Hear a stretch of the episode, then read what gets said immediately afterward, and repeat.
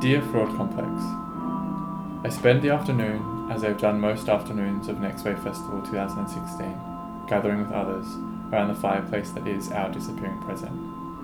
Entering as I do from the site shipsinthenight.info, I register my thoughts and comments, throwing them into the flame of my computer screen to crackle away in this virtual pit, to gradually burn down amid the flares of others' inputs and impressions. I think of you. I think of how I am to write you this letter. How my very existence is contingent on writing you this letter. This letter that is supposed to be a love letter. I think about how I'm attracted to you, how I love you, and perhaps how I hate you. How I have not disclosed this to you. How just as identity oscillates and pivots, my feelings move along this love hate spectrum how my feelings are private and how I'm painfully self conscious of them. How I even have these feelings in the first place.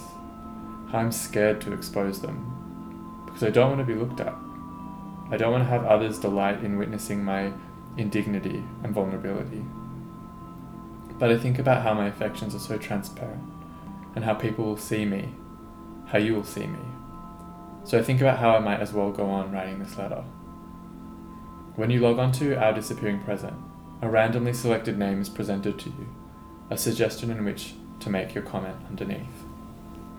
Song, Amy, Georgiana, Major, Junko, Willen, Robbie, Ricky, Scotty, Deneen, Michaela, Casey, Faviola, Hung, Nelda, Hoyan, Chelsea, Usako, Tatum, Merrill, Luvenia, Rachel, Carmel, Emmeline, Harris, Dorsey, Venita, Gus, Colby, Indira, Felicia, Keenan, Brigida, Augustina, Maria, Twyla, Lauren, Boris, Zan, Yu, Adrian, Adela, Robbed, Leah, Mignon, Mari, Tan, Roma, Rena, Frida, Adele, Marlon, Della, Retta, Trevor, Large, Whiteley, Caitlin, Verena, Retha, Marcus, Pandora, Marilyn, Makeda, Mary, Sher, Mitch, Danita, Charisse, Dalton, Teresa, Patricia, Philomena, Jerry, Friedrika, Kath, Charles, Lanilla,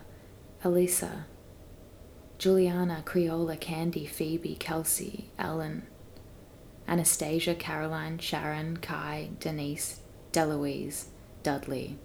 Jessica Claire, Luann, Enrica, Carlosetta, Tao, or Inga.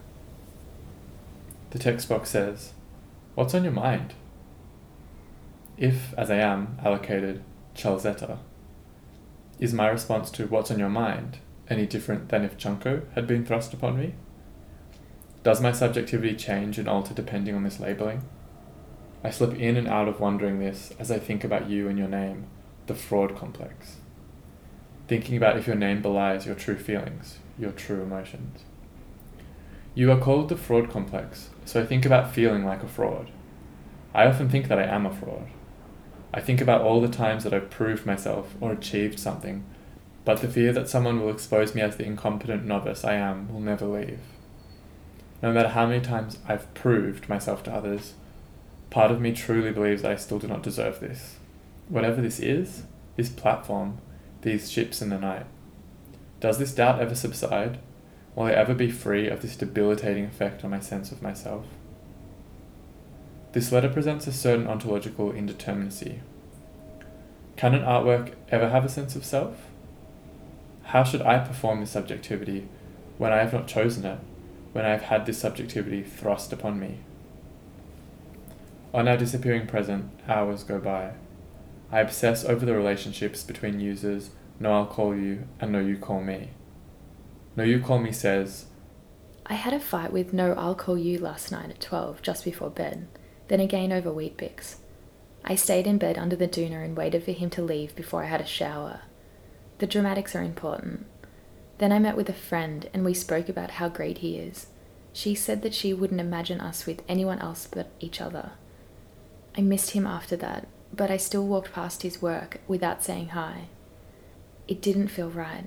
I texted him, I love you, XX. When we got home, we fought whilst eating eggs on toast. And now we are here, typing, on the couch together with Ode. I follow the texts of users No I'll Call You and No You Call Me for hours, and still I wait for their return to our disappearing present. I think about how No You Call Me is at work or how No I'll Call You is drinking coffee. I think about them saying to each other, No You Call Me and No I'll Call You repeatedly, aggressively, not understanding that in fact they agree. They fight over and over for no reason. I think about who No I'll Call You and No You Call Me could be I look over the list of contributors on the Our Disappearing Present information page and pore over the names in search for a clue. I think about how the inclusion of this list perhaps undermines the anonymity of the project, but also that it is a project happening within the context of a festival, and therefore within the curfew of funding bodies, and funding bodies require the names of authors. I look at you, the fraud complex, and I think that although your individual parts riff on ideas of the fraudulent, the imposture, shifting and intangible expressions of the self and identity. I think how your voice is actually quite powerful, extreme, and perhaps masculine, an assuredness in the way you have intervened curatorially with faux brickwork and matching curtains. The boldness in how you strike through your words, not erasing them, but making them stronger. Do you too feel like an impostor? Do you have this common feeling also? Do you worry that there will be evidence of your missteps, your mistakes? Do you worry that at any moment someone will tap you on the shoulder and say, You shouldn't be here? You don't look unsure of yourself. You look confident. I don't know if I can trust your answer. Will I ever know how you truly feel? Does it matter? I ask these questions as if that feeling is fixed, which it is not. I know this because I don't always feel like a fraud, and then other times I do. Although mostly I feel like a fraud, and the feelings that follow of guilt and narcissism and self loathing. I'm not confessing this with a false modesty. I'm not fishing for your affirmation. This is a genuine feeling. I am often swamped with apprehension, looking to see what others have seen, what they have seen of my proof or lack thereof. But I also watch the audience go by in dark excitement, waiting to be caught. Perhaps some self doubt is useful. I don't want to be overly assured of myself about my achievements, and anyway, some degree of imposterness is a reasonable feeling but it's the unnecessary and impossible feeling of needing to be perfect all the time. When feelings of doubt become so strong that it morphs from a mere inkling of fraudulence to an all out imposter syndrome, where I truly believe that my authentic self is a failure. It is often women and those from minority communities who work in successful corporate positions who are most likely to feel imposter syndrome. Their feelings of inadequacy are felt harder because they feel they are representing not just themselves, but whole groups of people. Imposter syndrome is not logical. In a way, it assumes a fixed mindset, that we are born with a fixed ability that remains the same for the duration of our lives, or a fixed sense of sexuality, or a fixed idea of racial identity. It is absurd and crazy to assume that we will not change and evolve over the duration of our lives, that we do not learn more from our surroundings, or that even in the course of one day, our identities shift. Lacan's theory of misrecognition suggests that any fixed claim on realness or authentic, especially when tied to identity, has its finger on psychosis. Perhaps we all feel like fakes because it is the world around us that is the artifice, and we are just a mirror onto this madness. I see that Ricky posts a comment on our disappearing present from Ships in the Night. They quote Maggie Nelson, who quotes Pema Chodron. Perhaps the word radical needs rethinking, but what could we angle ourselves toward instead? or in addition, openness? Is that good enough? Strong enough? You're the only one who knows the you you're using things to protect yourself and keep your ego together. And when you're opening and letting things fall apart, letting the world come as it is, working with it rather than struggling against it, you're the only one who knows. And the thing is, even you don't always know. Ricky then adds after this quote within a quote I kind of think the anonymous, shapeshifty capacity of this platform simultaneously refutes and confirms this sense of things. I agree with Ricky. I love that Ricky has quoted Maggie Nelson on my webpage. Maggie Nelson, who is at the top of my many gendered mothers of my heart list. I love and adore Maggie Nelson for all she has given me in emotions and thoughts and ideas and words. Throughout the Argonauts, Nelson grapples with what it means to be a writer and the inability for language to express the human condition in particular, the experience of love and the lives of people who experience those lives outside of heteronormative family units. but she is a writer, and writing is her medium, so she does what she knows and questions language and the slippage around naming, and in particular the use of pronouns, the he, she, them, it, they, that cannot fully encompass the profusion of lived gendered experience. Nelson warns us. And one must be alert to the plethora of possible meanings words might have, the multitude of possible uses, possible contexts, the wings for which each word can fly. Of course, just as I am a many gendered child of Nelson, Nelson was the many gendered child of others, of Lacan, of Foucault, of those who believed that the self was fluid, those that believed that even believing in the self was pure artifice. You, the fraud complex, make me think of Nelson and the zones or spaces in which these multitude possible meanings of identity might occur, where the art of life might occur. And just as Nelson was the child of Foucault, so was Foucault the child of Plotinus. Plotinus who believed that we never stop sculpting our own portraits, our own statues. Should we recover this cultural approach to identity? Perhaps we can overcome some of the assaults that thwarted in the many ways the actions of the 20th century liberation movements. Movements of people who had broken away from the dominant culture, but who ultimately found themselves trapped inside the world of the mainstream, incapable of finding themselves as something unique and yet distinct from the mainstream. We all need to see the self as an experiment, a work that is constantly evolving, and do not fall into the trap of assuming that what you are today is the ultimate expression of your person. That the binaries of normative transgressive are unsustainable. How can we demand that anyone live a life that is all one thing, that is constant? How can we ask that of ourselves? How can we ask that of others? Let's continue to craft the image of ourselves. The internet has always been a place of meeting, of connecting, of social networks.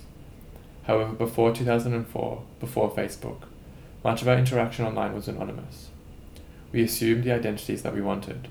We crafted them in order to enter chat rooms and engage with people who were more or less all actively crafting their personas. The anonymity of this kind of exchange allowed us to create ourselves in various ways. There were no limits or constraints. Constructing a virtual identity that is distinct from one's IRL identity. On our disappearing present, I am many things and I am called many things. I am ecosexual bathhouse. I am bathhouse. I am KLF. I am KF. I am ships. I am ships in the night. I am SITN. I am Robert. I am George. I am Georgina. I am Lauren. I am Ian. I am Pony Express. I am Claudia. I am Claude. I am Kath. I'm other names. I'm many names. I'm whatever I want. But mostly I'm that name who has been entered from shipsinthenight.info. There are a few of us entering our disappearing present from shipsinthenight.info. Most people enter from www.disappearing.us.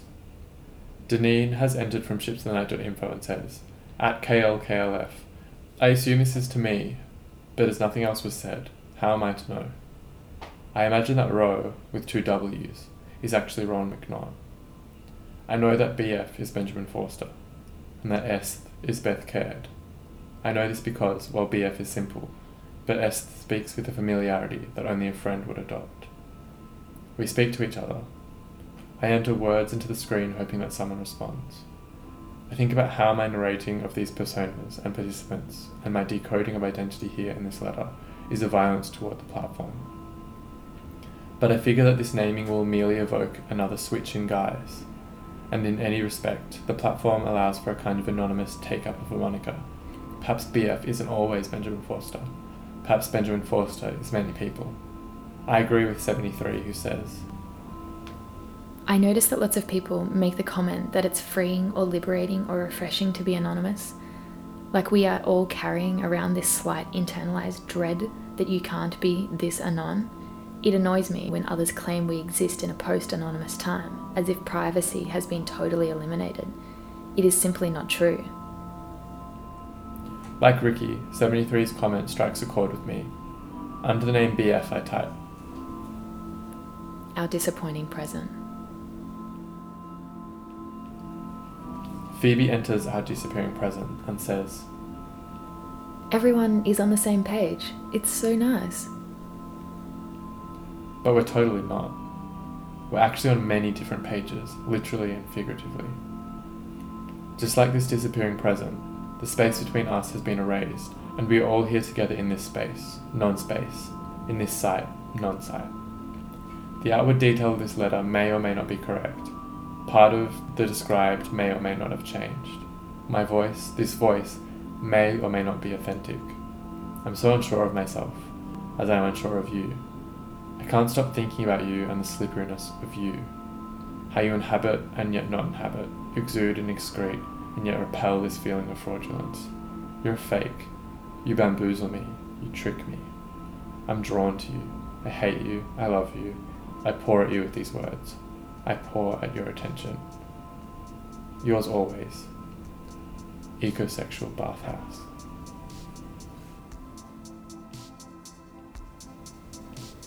This fictional letter is part of the Ships in the Night project and has been written in response to The Fraud Complex, a group exhibition curated by Johnson and Thwaites at West Space from the 6th of May until the 4th of June as part of Next Wave Festival 2016. It is written, edited, and produced by Kelly Fliedner and spoken by Aidan Madden.